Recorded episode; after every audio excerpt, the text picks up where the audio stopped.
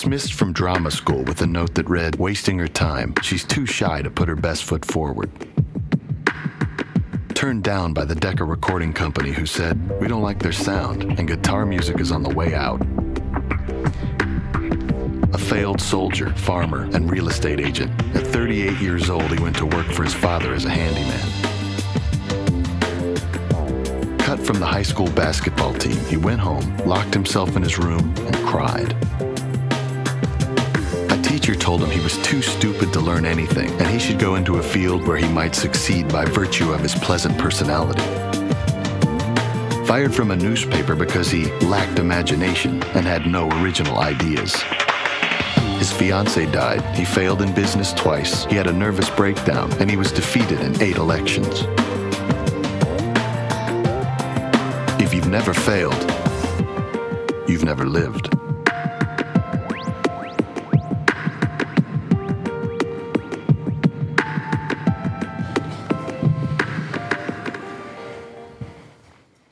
Good morning, Rock Bridge. It's good to see y'all this morning. Glad to be here. We're continuing our sermon series on some stories that they didn't tell you in Sunday school, and I have a doozy for you one this morning. It's going to be incredibly scandalous. In fact, there are probably many people who would say some of the stuff we're going to talk about, you probably shouldn't talk about in church.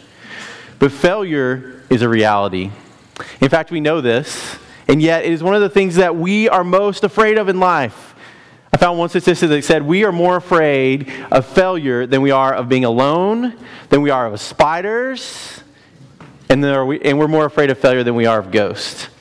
And I think it's because when we fail, we feel vulnerable. But I think we have to remember this just came to me this morning. Do we believe in grace? Do we believe that God's grace is sufficient for us when we make mistakes? When sometimes when we do our best and still fail. You know, Michelle and I have been married 11 years now. We met 12 years ago, and I almost knew instantaneously that I met Michelle. I mean, y'all have met her. You know how a wonderful person she is, right? I mean, I instantaneously fell in love. Now, she took her a little bit to decide that I was worth. And yes, I did tell her I was going to talk about her in the service. But it took her a while to figure out that I was, I was worth, worth it. But the day finally came that I've been planning to ask her to marry me, and I botched it royally.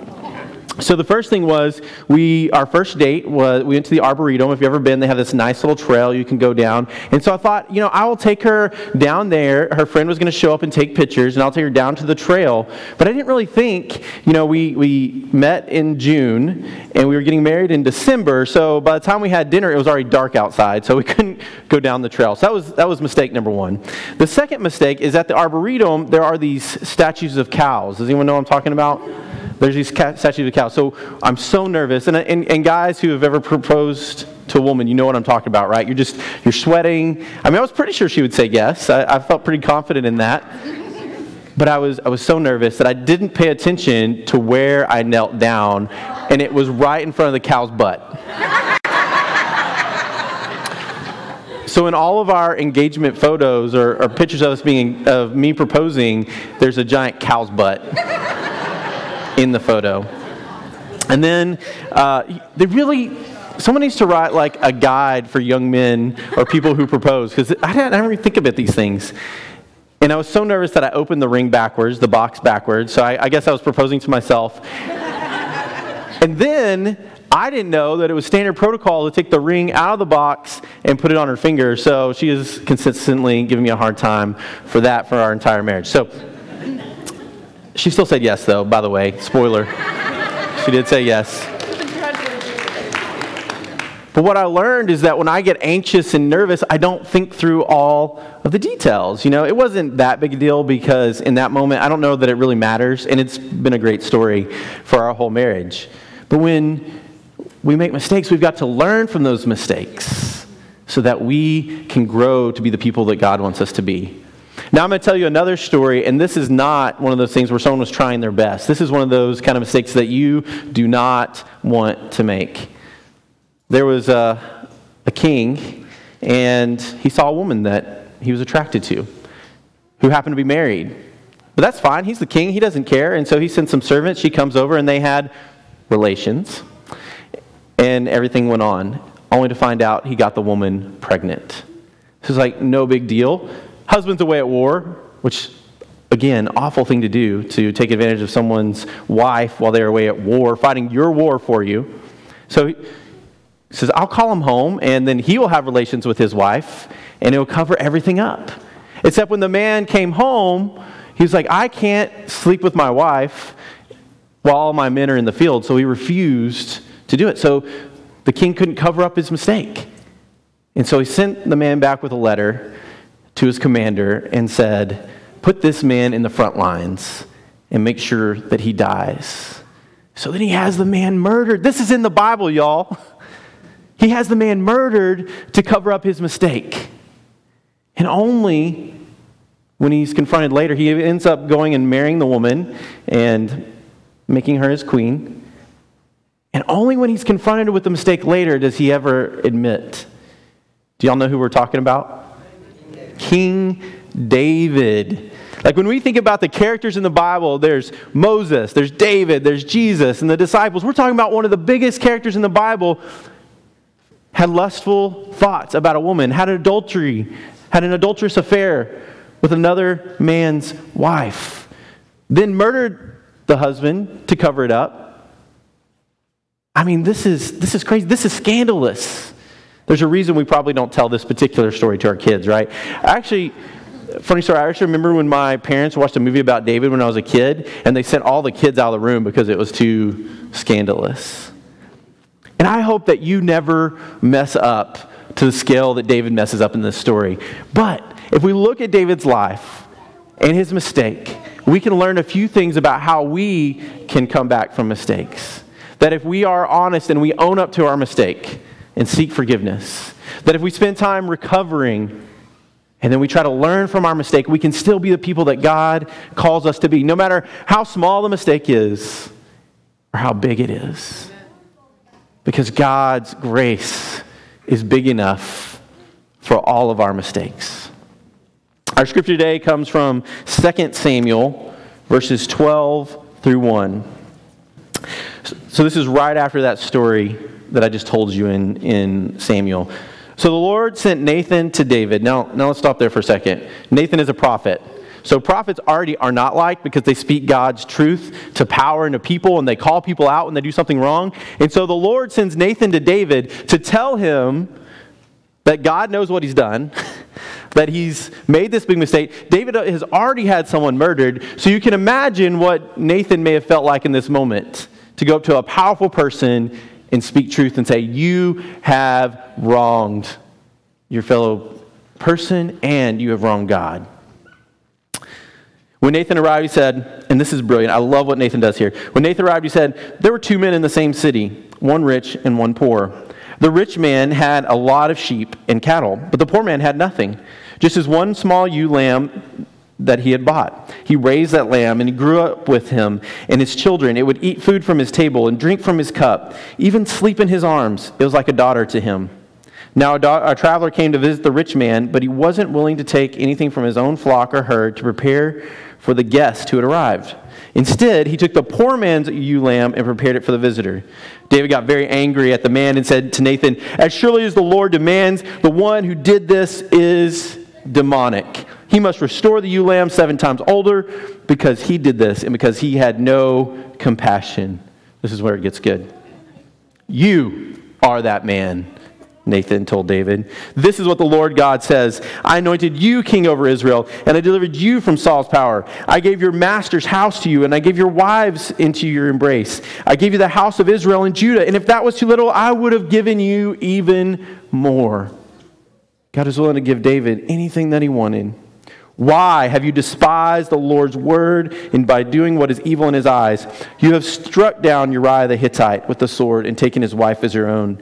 You used the Ammonites to kill him. Because of that, you despised me and took the wife of Uriah the Hittite as your own. The sword will never leave your house. Do you hear what he says?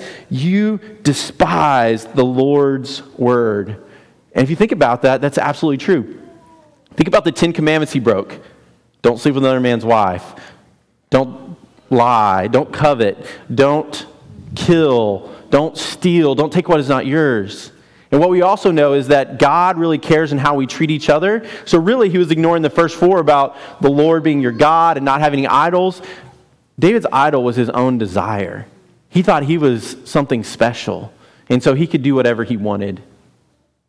And he caused destruction in his land because of it. It says, The sword will never leave your house. If you know the story of David, he has one son, Absalom, who rises up in, in, rebellion against him and eventually is killed. And he has another son, Adonijah, who is eventually killed by Solomon. So his whole family is just immersed in conflict, all created by what David did and his choices. This is what the Lord says I'm making trouble come from, from inside your own family. Before your very eyes, I will take your wives and give them to your friend, and he will have sex with your wives in broad daylight. You did what you did secretly, but I will do what I am doing before all Israel and in the light of day. I have sinned against the Lord, David said to Nathan. The Lord has removed your sin, Nathan replied. You won't die. However, because you utterly disrespected the Lord by doing this, the son born to you will definitely die. And then Nathan went home. Now, there's several different ways to look at this particular conversation, and we can wonder whether or not God caused the death of, of David's child, or perhaps the child was going to get sick and God would have healed the child. Whatever it is, God is saying, You made your bed, and now you get to sleep in it. That's what God does. When we make big mistakes, God lets us deal with the consequences of our choices. Yes, we're forgiven. Yes, we're given grace, but we still have to deal with the consequences of our choices in our relationships. Again, no one in here, I, am sure, would make these kind of mistakes, right? Uh, this is a pretty high standard. But I think it gives us a great example of how we can come back from major failures, major mistakes, or even small ones in our life. And the first thing that we need to do is we need to own up. We need to humbly own up to what we do. We need to humbly own up when we make mistakes.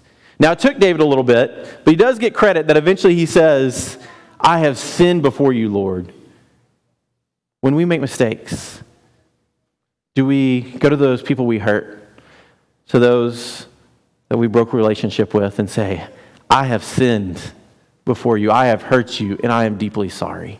So, the first thing that we need to do is let people know when we've made mistakes. Because, you know, parents, I know y'all never make mistakes, right? But, parents, when you make mistakes, that's an opportunity for your children to see how to ask for forgiveness, to receive forgiveness, and receive grace. It's okay to let your children and your family and your work and people to see that you're human. Because you know what? We are human. We're going to make mistakes just because we're living. And that's the second part of this. Once we've made those mistakes and we've owned up to it, we both have to seek forgiveness and give forgiveness. So we need to seek forgiveness. We need to go up to people that we have hurt and said, you know, sorry, Josh, you're always in the front row, but Josh, I'm sorry. I, I messed up. I made a mistake, and, and I hope that you will forgive me. Now, Josh has to forgive me, whether or not I do that or not. You know, I, I heard an interesting quote this week that if, when we don't forgive others, it's kind of like drinking poison and hoping the other person dies. Because when we hold unforgiveness in our heart, it only harms ourselves. We have to forgive whether or not the person seeks forgiveness. But if we want to be the kind of people that grow, that come back from our mistakes and our failures, we need to own up to those and seek forgiveness. And then once we have, no matter how bad it is, and we've made bad mistakes in our life. I know I've made horrible mistakes in my life. No matter how bad a mistake that you have made, you have to forgive yourself. I'm going to say it again. No matter how bad a mistake that you have made, you have to forgive yourself. You have to believe that God's grace is for you. You have to believe that there will be a better day. It's so important. Because when we hold unforgiveness in our heart, whether that's against someone else or for ourselves, it blocks our relationship with God. Because how can we believe that God can forgive us from our sins if we're not willing to forgive others, others or forgive ourselves? So, the first thing that we do when we make mistakes is we have to humbly own up to it. The second thing we have to do is we have to recover. We have to seek to heal. And it's going to take time. I know, do you know that feeling you get when you've messed up and it kind of gets you in the pit of your stomach and you just feel upset and kind of sick? Anybody ever feel that way? That's like a chemical reaction in your body, and you're going to need time to recover. You need to rest. You need to be able to give yourself a break and say, okay, I'm going to need to rest. I'm going to need to recover because it, it hurts within me. And then once we've had that time to rest, we need to look to others for help. Once we've had some rest, we look to others to help. David wouldn't have admitted his sin if it hadn't been for Nathan, right? David wouldn't have admitted his sin if it hadn't been for Nathan. Nathan was a prophet. And this, the funny thing is that Nathan was David's guy. This was the guy who had come to David and said, Hey, God is going to bless you. You, David, are the seed for which the Messiah is going to come. David is an incredibly important person in Scripture. And Nathan had been building him up. Can you imagine how Nathan felt when he heard from God, what David had done? Anybody have a relationship with someone you trusted and loved and cared for, and they just really screw up big time? And yet Nathan still shows up. We need those people in our life. Michelle reminded me on uh, Wednesday that we need Paul's and we need Timothy's and we need Silas's in our life. So, Paul's, we need mentors people who walk with us so they can help us recover. They can help us. They have a little bit of wisdom. Maybe they're a little bit older than us, and they've gone through a few things, and they have a little bit of wisdom to help us learn from our mistakes. Then we need people like Silas. Silas was the one who traveled with Paul. And we need people who walk alongside of us, our friends who hold us accountable, our friends who love us and they care for us. And we have the kind of relationship because we've invested in each other that we can say, hey, David, you really messed up. And they can hold you to be the person that you want to be. And then, as we have those people pouring into us, we need to be pouring into people in our lives, in our community. We need to pick people who are younger, whether in faith or in life, and mentor them as they struggle, as they make mistakes. Because we all do it. We act like we never make mistakes, but yet every single one of us has failed in some manner. And we can take the wisdom that we have learned from our mistakes and help people grow and learn. And then once we have those folks, we need to proceed with integrity. I love this definition of integrity that integrity is the courage to do what is right, even when it's uncomfortable, even when it costs us something. So after we've made mistakes, we've got to show people that we are now trustworthy. We've got to show people that we're not going to continue to make the same mistake over and over again. The last thing that we need to do is we have to learn from our mistakes.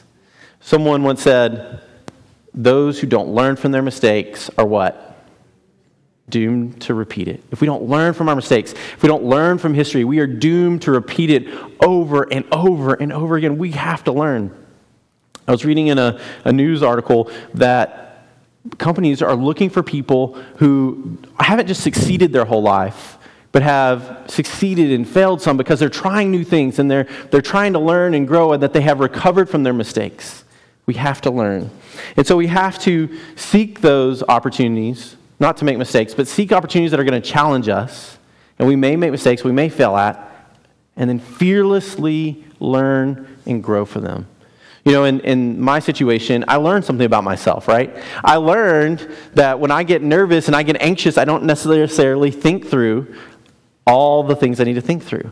And so throughout my life, I thought, okay, if I'm going to be in a situation where I'm going to feel anxiety, I need to plan it out a little bit better. For David, he realized that his sin brought death. His sin brought death in his life, his sin brought death in his community, and his sin brought death to others. And he realized that if he was going to be the kind of king that was promised, that he couldn't make those choices. He couldn't make those decisions. He couldn't bring death through his choices.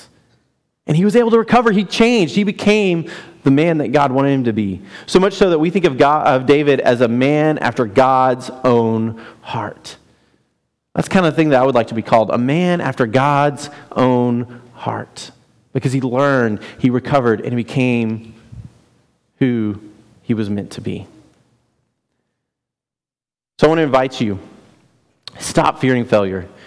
Please don't make any David sized mistakes, right? don't make those mistakes. But it's okay if you make a few mistakes, if you fail a little bit in your life. Don't fear it because if you take the steps to own up for your mistakes, to recover, right? and to learn from them, you will be a better person. God will be with you. God's grace will fill you up, and you will be the person God wants you to be. But I think there's another piece to this, too. When we see other people making mistakes, we've got to extend to them the grace and forgiveness that we would like. We tend to want judgment for other people and grace and forgiveness for ourselves.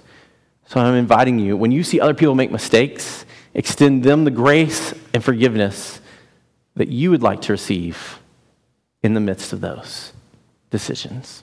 I want to leave you with this quote.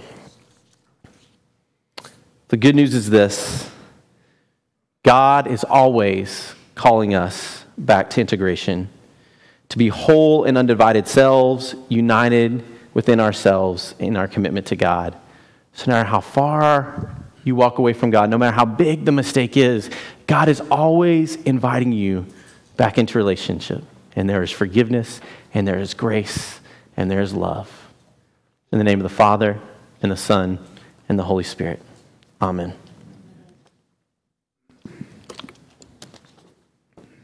This is the time of service where we celebrate Holy Communion, the Eucharist, this mystery that we share together.